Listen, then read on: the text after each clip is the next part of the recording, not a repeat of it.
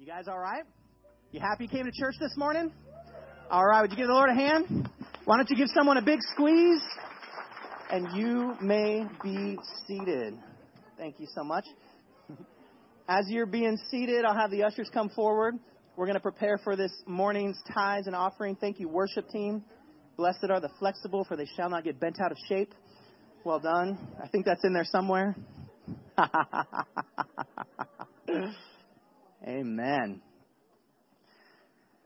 As the ushers come forward and we prepare for this morning's tithes and offerings, I'm just always challenged when we give that we understand that we give never as a debt that we owe, but always as a seed that we sow. This is how we take what God's entrusted to us and we invest it in the advancement of his kingdom here on earth. The things that you see around here happen because you guys give. The impact we make in our community happens because you guys give. And my Bible says that the Lord loves a cheerful giver. So we never give out of guilt or compulsion. We celebrate knowing that we cannot outgive the creator of the universe. And so God, this morning, we give just excited to partner with you because we see what you're doing. We see what you're doing in our midst. We know what you can do in our community and beyond. And because of that, God, it is a privilege to partner with you. So we trust you and we step out on faith and we give knowing that it's our chance, God, to partner with what you already are going to do.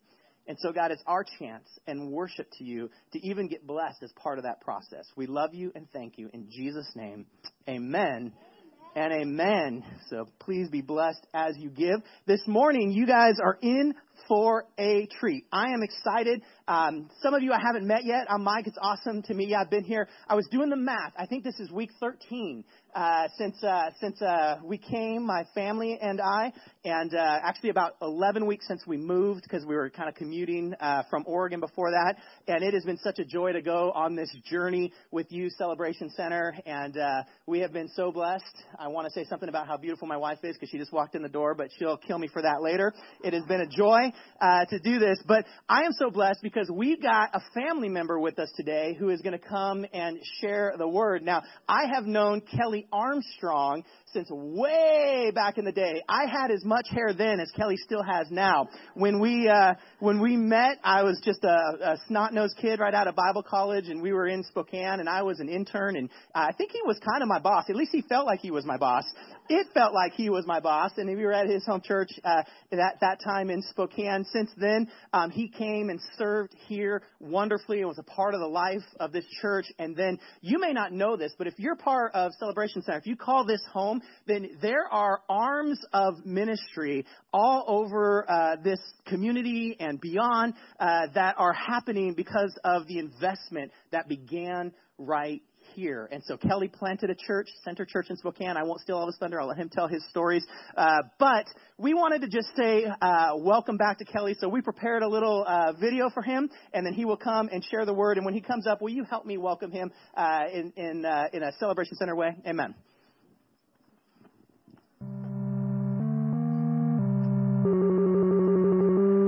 Kelly's a great guy.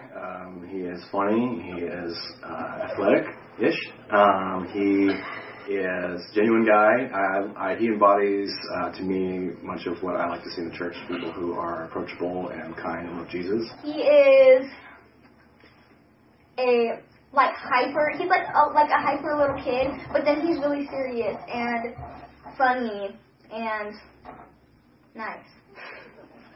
He got me into youth group, which was really awesome because I was kind of a loner kid, so it was kind of great having someone, like a mentor there, to kind of pull me in the way God wanted me to go. Well, I don't really know him, but I've seen him at church, and I know that he's good, so, and he's cool, so he's really good. He's cool.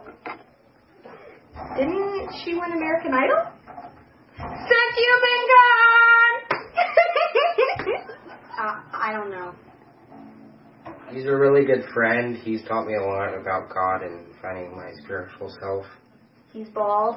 He has 3 kids and a wife and Kelly. Nope. Kelly Armstrong is like a really delicious piece of meat. You just want to slice him up and hand him out to all your friends. A really amazing heart for restoration. My good friend. He's good at golf. Camp director. Husband. youth pastor? A daddy. Passionate. Pastor.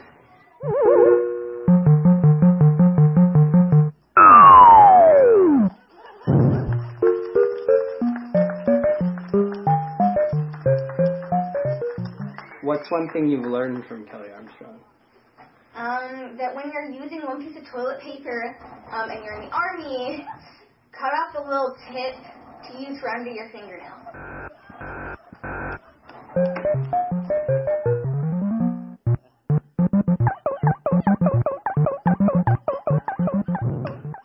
I gotta be honest, I'm getting the piece of meat thing less and less these days.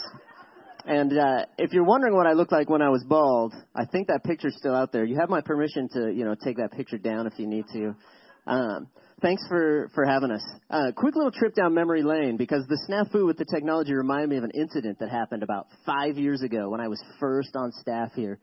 We were doing a series from the book of Mark, and you might remember the stage used to be actually on that side of the room, and we had these huge letters right here, M-A-R-K, and somebody accidentally knocked down the M. The M came down, and Dyeron Van Wagner turned to Pastor Chris and said, "Looks like God wants you to talk about Noah today." That was pretty awesome. My name's Kelly. If we haven't met before, hi. It's really nice to meet you.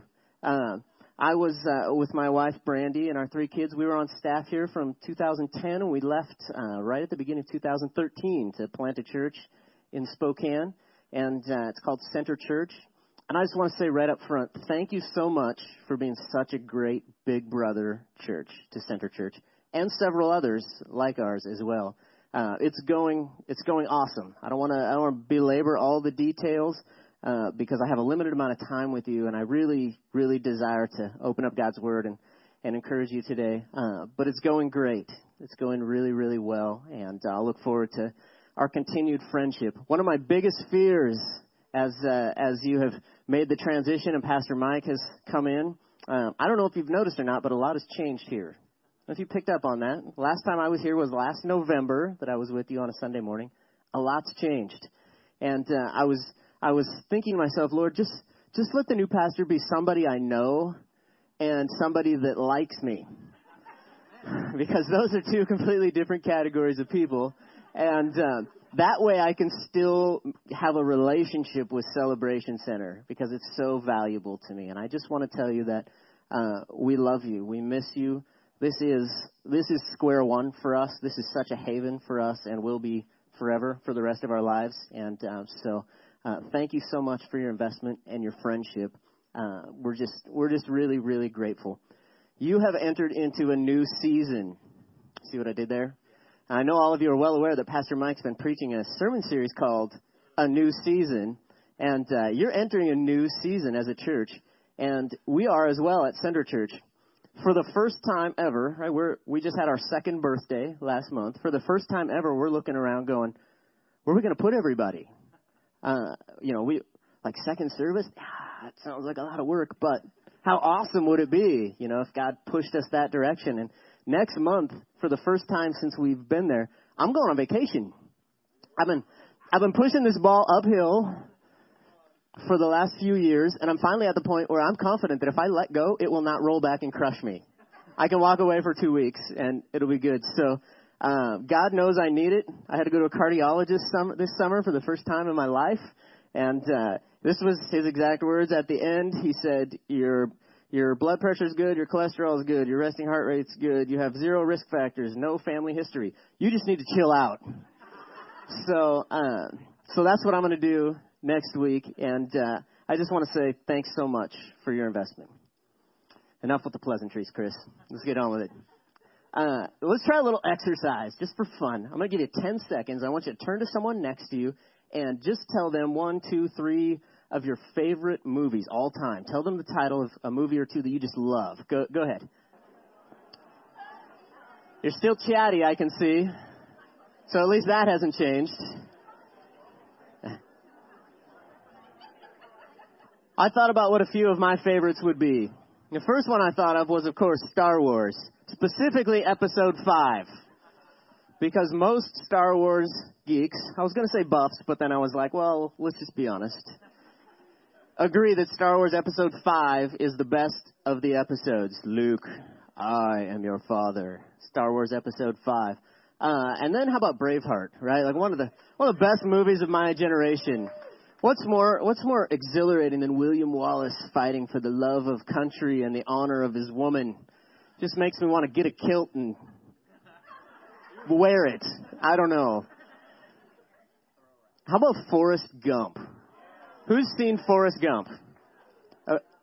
Maybe the greatest movie of my generation. I was in high school when Forrest Gump came out. I mean, it's so smart. Such a smart movie, and it's funny, and it's really sad. There are times when you're like, oh, my gosh, I hate this movie. It's so sad, and it's so funny. I mean, it's just so smart. The acting is incredible. And there's all these really good one-liners, right? Really good ones like this. Life's like a box of chocolates. You never know what you're going to get, right? You know that one. Mama always said, stupid is as stupid does, right? Incredible, incredible movie. And I've always thought, you know, I'm a pastor, so I do this probably 40 Sundays a week and speak publicly at some other things. It's part of what I do. I've always thought I could save myself so much work if I just got to the end of what I was going to say and just said, that's all I got to say about that. I've never tried it. Today might be the day. Who knows? But I've just thought that's a lot easier than, you know, like a good conclusion that I usually try to tie everything in a neat bow. I should just end like that. Near the end of the movie, there's this scene where Forrest is at the grave of his wife, Jenny. And the short backstory is Forrest has loved Jenny his whole life, and she has treated him miserably. She's broken his heart 1,000 times. She's just lived this reckless life, made terrible, terrible decisions, and she ends up dying a very young death. At the end of her life, when she has nowhere else to turn, Forrest is there, man. His love for her will not quit ever, no matter what. And Forrest is there. Jenny dies a tragic young, you know, she dies young. And Forrest is there at the end of her life, and he says, you know, I'm not sure who was right. Could have been Lieutenant Dan. Could have been Mama. Did we just show up here, just all accidental-like, and just float through life like a feather on the breeze? That's what Lieutenant Dan says. Or do we have a destiny? Which is it? Do we have a purpose? Do we have a mission? Do we have a function? Or are we really just here? And I think part of the reason we all love the movie, the story of Forrest Gump, is that it wrestles with the question of human existence. Why am I here? Why am I doing this? Does it matter? I mean, really, we're ash to ash and dust to dust. So am I just floating, or is there a purpose? Is there a point to my existence? And I understand the sentiment in my mind of, yeah, you know, we're just floating for however long God says we have here, and then that's the end. I can sort of get on board with that in my mind. The problem is, for most of us, our soul will just not rest there. You know what I mean? Like, my soul is just not okay that I'm just burning up the clock here until the end. And I think the fact that my soul won't rest on it is probably evidence that we're created for something more, for an actual destiny, that there is intent, there is a purpose, there is a mission behind our existence. And once I got to the point in my life where I came to grips with the reality of the biblical narrative, I'm a cognitive processor. Like, you show me the facts and the sequence, and at the end, I'll believe you. That's how I function. Once I got to the point in my life where I was on board with the biblical narrative, like, yeah, the most logical possibility is that the Bible's true. Once I got to that point, then the answers to the question started to jump off the page. Several really familiar Bible verses. Try this one. The most well-known coffee cup verse in all the Bible. Pastor Mike and I just shared a moment around this one earlier. Jeremiah 29:11. For I know the plans I have for you, says the Lord. Plans to give you a hope and a future, for prosperity and not harm. That's what God tells us in Jeremiah 29:11. Now, if you've been a Christian for more than 5 years, you probably own at least 2 coffee cups with that verse on it, a poster, and possibly a T-shirt. If you live in Eastern Washington, where I'm from, that same T-shirt probably has a picture of an eagle holding an American flag on it. Because if your shirt doesn't have an eagle with a flag on it, you don't belong in Eastern Washington. You won't last. I don't know if that verse, if I could necessarily take that and apply it to every situation in my life, because God was talking to a specific group of people. However, it does tell us something about God, if nothing else. It tells us that he plans ahead, that he's thoughtful in his design, that he's thought about the end from the beginning, that his moves are calculated. They're not arbitrary. He's thought it through. He's got plans and purpose. Philippians 1:6 says, I am certain that God who began a good work within you will continue his work until it is finally finished on the day when Christ returns. It sounds to me like God's got a plan for what's next. It sounds to me like God's thinking about tomorrow and 100 years from now. God's planned ahead. And even better news, he's not going to quit on the plan until everything is completed. He will not quit on you, so don't quit ever on yourself. God is not going to quit. Ephesians 2:10, maybe my favorite verse in the Bible, or at least the one I quote the most often, says, for we are God's masterpiece, created in Christ Jesus to do the good works that God prepared in advance for us to do. My friend and mentor and pastor taught me to love that verse. I quote it often. I lead with it all the time. God created you as his masterpiece. In all of the creative order, humanity is right at the pinnacle. Not a hair could fall from your head or your head apart from God knowing, because you are his masterpiece, and he's prepared in advance a mission, a purpose for your life. And maybe the most pointed verse in the Bible about the sovereignty of God is Acts 17:26, which says, from one man, God created all the nations throughout the whole earth, and he decided beforehand when they should rise and fall, and he determined their boundaries. He determined the time and the place where you would live. God's got plans. He planned ahead for you. And the Bible is overwhelmingly clear about the fact that God's made you with care. And as Pastor Mike said earlier, he's put you where you are. He's put you when you are. He chose for you to be in this room ahead of time. He's not winging it. I know I go through life a lot of time feeling like I'm winging it. God's never winging it. He's always got a plan. And if there's any question after reading the Bible about whether or not God has a purpose and a mission for your life, then we really have a new question, and that is, what do I believe about the Bible? Because the Bible's extremely clear. God has a purpose for you. And we don't have time to unpack all of that. I just want to say this one thing about it, that the Bible never apologizes for the fact that faith is a necessary ingredient. In order for you to walk in the purpose and the plans that God has for you, faith is going to be part of the equation.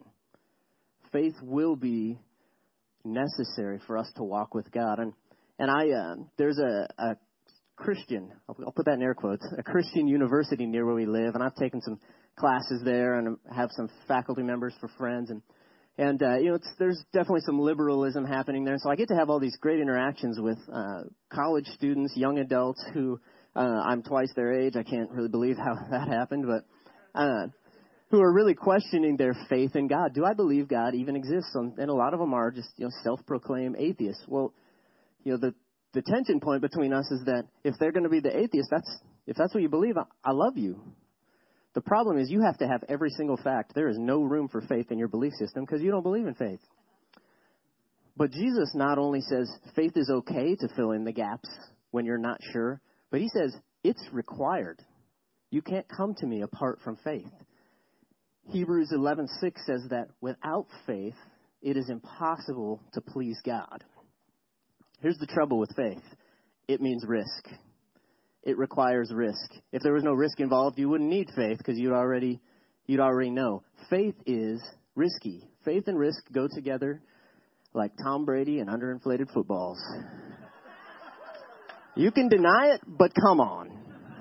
Really? Faith and risk, they go together. They're part of the same equation. God's got plans laid for you, and he's got plans laid for this church as a community of Christ followers. He's got big plans on every account, but it's going to require some risk-taking. And for a lot of us, we get to this spot in life where, or at least I do, maybe you don't, I get to this spot in life where I'm kind of sitting back going, we'll see what happens. I'm going to wait and see.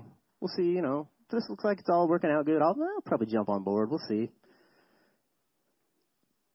Getting our hands around the mission and the purpose that God has for us requires some risk-taking.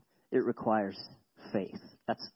It's inescapable. For us to experience all that God has in our personal lives, risk-taking, faith is going to be involved. For us to be effective as a church, risk-taking is going to be involved.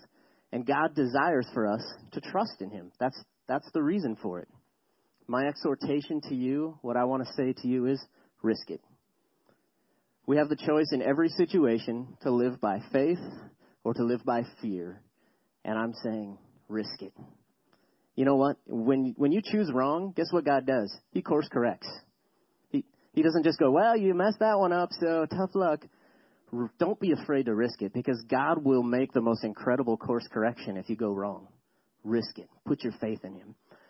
When I was a kid, I lived in Montana, and Jake's going to come help me out with something. If you don't know, just a little time out here. Today's Jake's birthday. This young man is 23 years old today.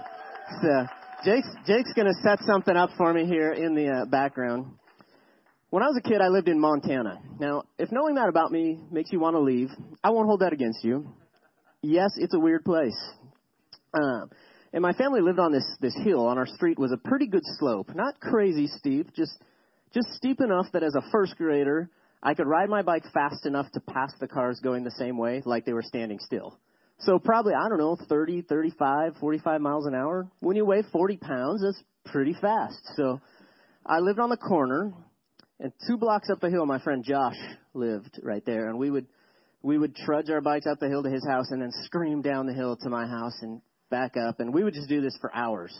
Right? At 38, that sounds terrible, but at 6, it was awesome. Thanks, Jake. And the thing we thought was, you know, the only thing cooler than screaming down this hill to my house would be screaming down this hill to a sweet bike ramp.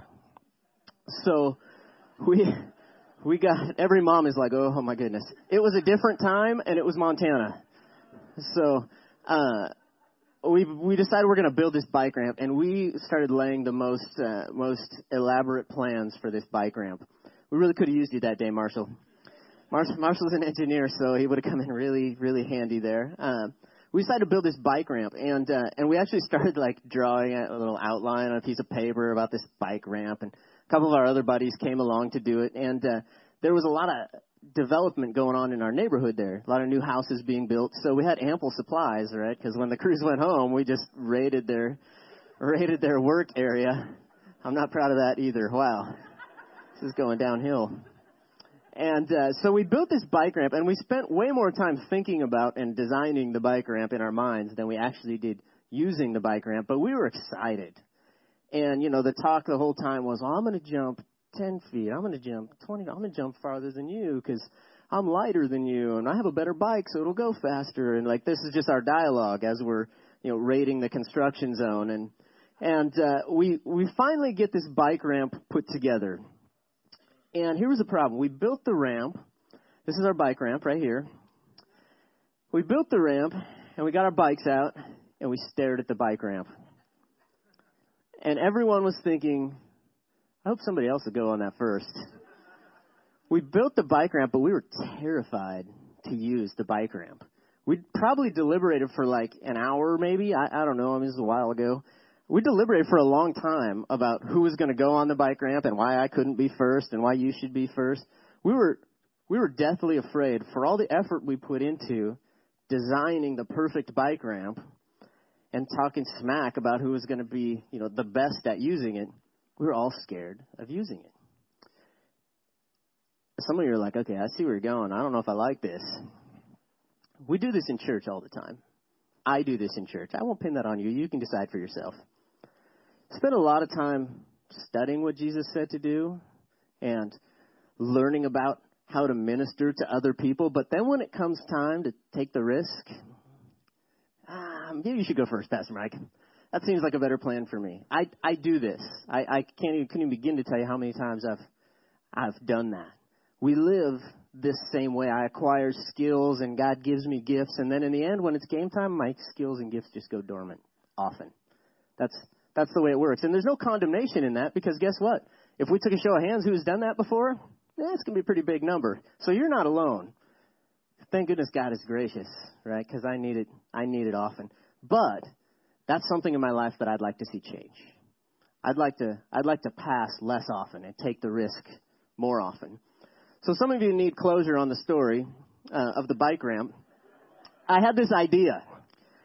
We're riding our bikes. I guess it's this way. We're riding our bikes up the hill to Josh's house, and it's a couple blocks up the hill there. And I'm thinking to myself, you know, we're getting pretty far away from this bike ramp. I mean, it's down there a ways. So if I said I'd be first and I took off down the hill, my friends would be like, yeah, he's the man. They might not say it because they want to be the man, but they'll be like, he's going for it. He's not afraid. But by the time I get all the way down to the ramp, I'll be pretty far away, and they probably won't be able to notice that I'm, like, jamming on my brakes to slow down before I go off the ramp. So this is my plan. I'm at the top of the hill, and I'm going to take off, and then I'm going to slow down at the last possible second. And the problem is, when you're going, like, 40 miles an hour, that last 20 feet where I was going to apply the brakes went by pretty quick.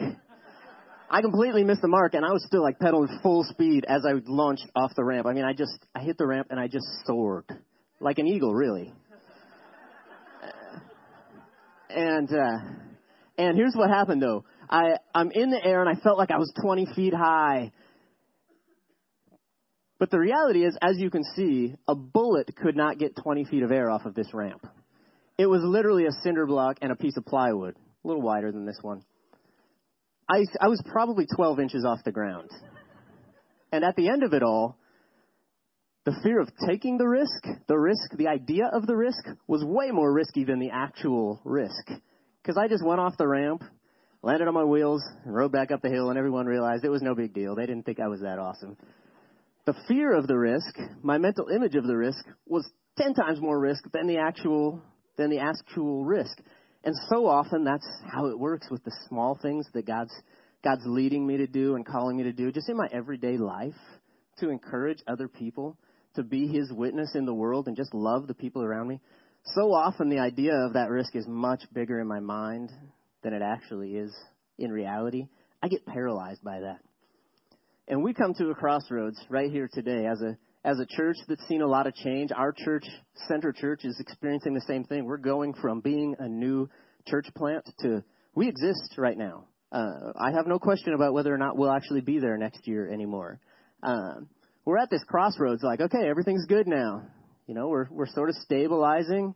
In your case, you know, you have Pastor Mike, who's, as you have probably found out already, is really good at a lot of things and has incredible character. I've known him long enough to vouch for that. It would be very easy to say, yeah, we're good now. Thank goodness, we're safe. It would be easy to do that. But the question is, are we going to settle into that, or are we going to press harder into the risk to accomplish the mission that God's laid before us? And it's such a critical question, because the answer to the question will determine what kind of Christian you're going to be, what kind of follower of Christ you're going to be, and what kind of church this is going to be, what kind of impact it's going to have in the community. The answer to that question is going to make that decision. What kind of Christ follower will I be? I want to have the guys in the back play a brief video for you in just a second, but the context of it is, it's a guy calling into a coworker, and he's leaving a voicemail to tell him he's going to be late. It's actually just an audio recording of the voicemail, and while he's leaving the voicemail, something happens, and you'll hear. So go right ahead, guys. Excuse me, I'm on my way to 3768. Kind of got hung up. It's raining out here. I'm on my way into Dallas. Thought, whoa, man, I just had a wreck right in front of me. This guy ran a red light and hit four old ladies in an Impala. Just kind of clipped them and turned them around right in front of me, man. That was close. Oh, now this guy's getting out of his car. He's got a white shirt on with a tie and a cigarette hanging out of his mouth. He's throwing his hands up in the air like it was their fault. Oh, hold on. He's going over their window. Oh, man, I think she sprayed him with pepper spray, man. He's on his face, and he's on his knee. She's beating him with an umbrella. The other women are getting out, too.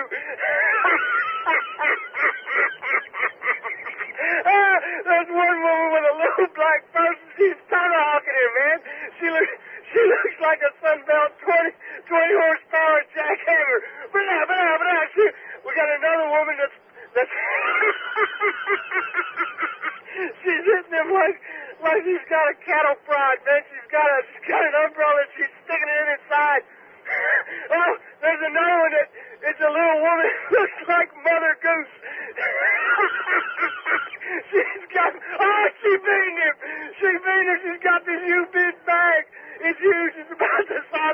about 4 foot nothing.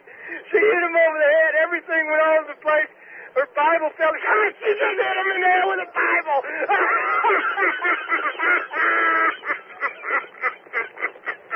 She picked this Bible up, and she lifted it way over her head. It was a hardback NVI version.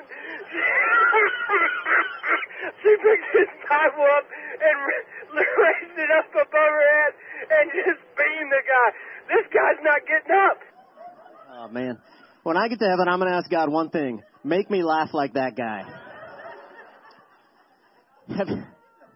Have you ever felt like somebody figuratively was hitting you over the head with the Bible? You ever felt that way? We've been having some fun with this thing at our church. We call this the NVI 6000, and it's pretty substantial. I think you could do some damage with that guy. Have you ever had someone use the Bible or use their faith in a way that was inconsistent with what it actually says? Okay, here's a harder question. We got a lot of yeses on that one. Have you ever been the person using it? You know what I'm saying? You know where I'm going there? You ever been that lady? I'm sure I have. Yeah, I haven't been that lady. Thank you. I should have known that you have to be really careful when Nikki Whitman's in the room if you don't know that yet. It's important to choose your words very wisely. But have you ever been the person who was in that moment really religious? Just religious enough to take my own morality that looked pretty good compared to somebody else's and just hammer them with it. You ever done that before? We do this en masse sometimes, right? We read about it on the news here just recently. There was a church in the Northeast that was just like crazy abusive to people for, you know, being human, making mistakes. Here's the thing about this: when we use the Bible in a way that it wasn't intended to be used, like tape it to a pipe and hit people with it. When we do that, it's a legitimate weapon. And it will drive people really far from God. It will be done. And we all know people that's happened to. Religion bothers me. Religious people bother me. I bother myself when I'm a religious person.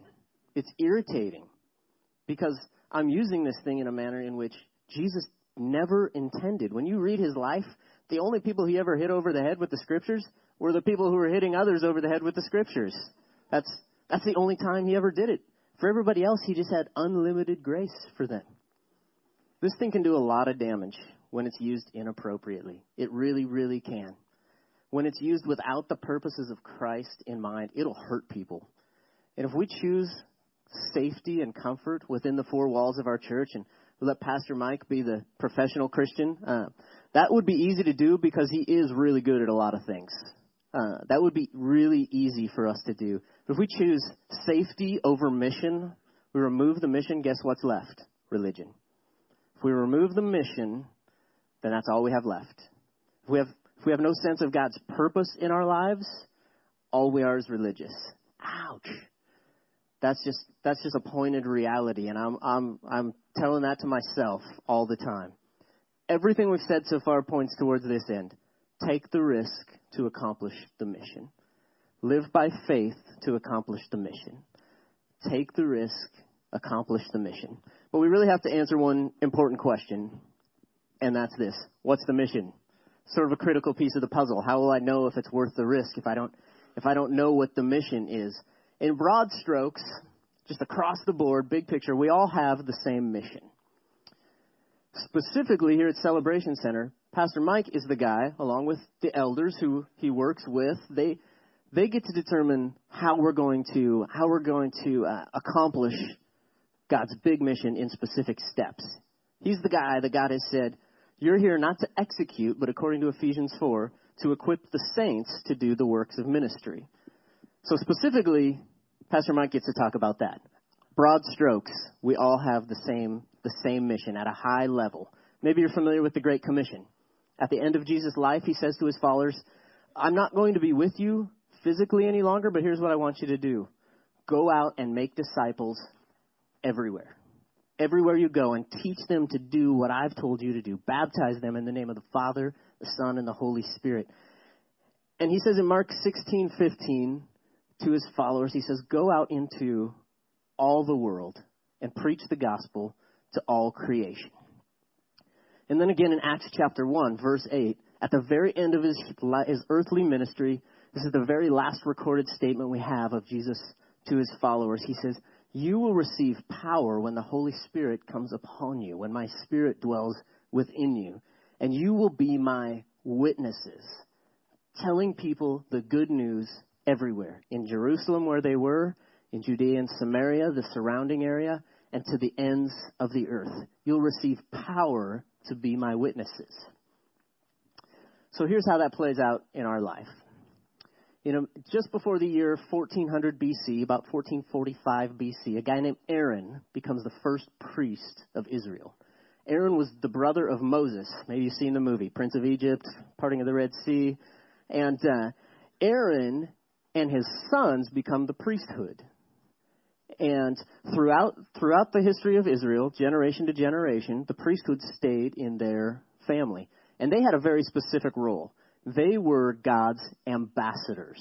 They were the Old Testament equivalent of his witnesses. They stood between God and man. Only they could go into the presence of God, and they represented God to the people, and they represented the people to God. It's a little different than the mental picture maybe that I have of a priest. I don't know what yours is, but here's the thing. It was a good system because it was God's system, and God had a specific purpose in mind, to bridge the gap between him and the people. That was the role of the priest, to stand between, to bridge that gap. But their humanity, like it so often does, sort of, bobbled or fumbled the mission a little bit. 1,400 years go by, and what's happened with the priesthood is they've become elitist. They have said, you know what, we're going to actually just withdraw from the people a little bit because, you know, we're God's chosen, and we just want to stay really closely connected to him and not let the humanity kind of get on us. And so rather than closing the gap, they actually withdrew from the people and had an elitist mentality. And it's easy to see why, right? They thought they were special because they were special. They were God's chosen people. The thing they lost was they lost God's heart for the people. They missed the mission that God was trying to accomplish by making them his special people. God was trying to close the gap, but they actually widened it. So 1,400 years go by, and Jesus comes on the scene and starts to say the most preposterous things you could possibly imagine. Matthew chapter 5, there's a huge crowd following him. The religious people, the good people, the church folks, they're there. And he's addressing the crowd, and he says, you in the blue shirt, you're the light of the world.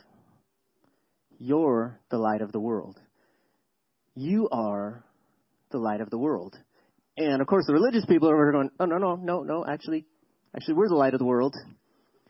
But Jesus starts to say to just everyday people, you will be my witnesses. No, actually, that's us. Jesus says, no, you will be my witnesses. Not just the person next to you, not just the good people. You will be my witnesses. And Jesus takes the presence of God and the mission of God, and all of a sudden he gives it away to all of his followers and says, you will be my witnesses. And then Pentecost comes in Acts chapter 2, and God sends his Spirit, just as Jesus said he would. He sends it into the world, and it lives within his followers. So now everywhere that someone who follows Christ goes, the presence and the power of God goes with. No longer do they go to the priest because Jesus is their advocate. Now the power of God is with them. So if someone needs to be healed, guess who gets to pray for him? Anyone who has the Holy Spirit, the followers of Christ. They don't have to go find the priest. The power of God goes with them into their mission field. So here's where it comes back around to the beginning. It comes full circle in 1 Peter chapter 2, verse 4. This is what it says. It says, as you come to him, him being Jesus, as you come to Jesus, the living stone, who was rejected by humans but chosen by God and precious to him, you also, like living stones, are being built up into a spiritual house to be a holy priesthood, offering spiritual sacrifices acceptable to God through Jesus Christ. You now are the priesthood. We are the priesthood. That's our new purpose. That's our mission. That's our identity, to be what the Old Testament priests were intended to be, but could not. We're God's ambassadors in the world. If you read down to verse 9, it says, but you are a chosen people, a royal priesthood, a holy nation, God's special possession, that you may declare the praises of him who called you out of darkness into his wonderful light. You now, and when I say you, I actually mean you, are the priesthood. It's not the special people somewhere at a seminary or, who live in the basement of a big Gothic church. You are the priesthood. God's mission, I don't know why he did it this way. In my opinion, it wasn't, the most efficient way he could have done it. But his mission of reconciling all things to himself goes forward through you, through me. You are the priesthood. The Message paraphrase of the Bible says in verse 9, but you are the ones chosen by God, chosen for the high calling of priestly work. If you're a follower of Christ, you're chosen now to do the work that once belonged to the priesthood, because you are the priesthood. You're God's agent on the earth. No longer an outsider, no longer necessarily having to go to an elite group of people. You are the priesthood. So this is my exhortation to you, my imploration, or a bunch of other words that end with ation. Take the risk to accomplish the mission, because you've been chosen as God's priesthood, as his agents on the earth. You're his ambassadors, been called by God to be his witnesses. Take the risk to accomplish the mission. Take the risk to be the priesthood. You're chosen by God for that high calling of ministry, doing the work that he wants to accomplish on the earth. Take the risk to accomplish the mission, being ruled by faith, not by fear. Be ruled by faith, not by fear. I love you. I really mean that. I wouldn't say that if I didn't. I think that you have a beautiful, beautiful mission laid before you. And I praise God for bringing your new pastor. I praise God for your elders who have led this church so well.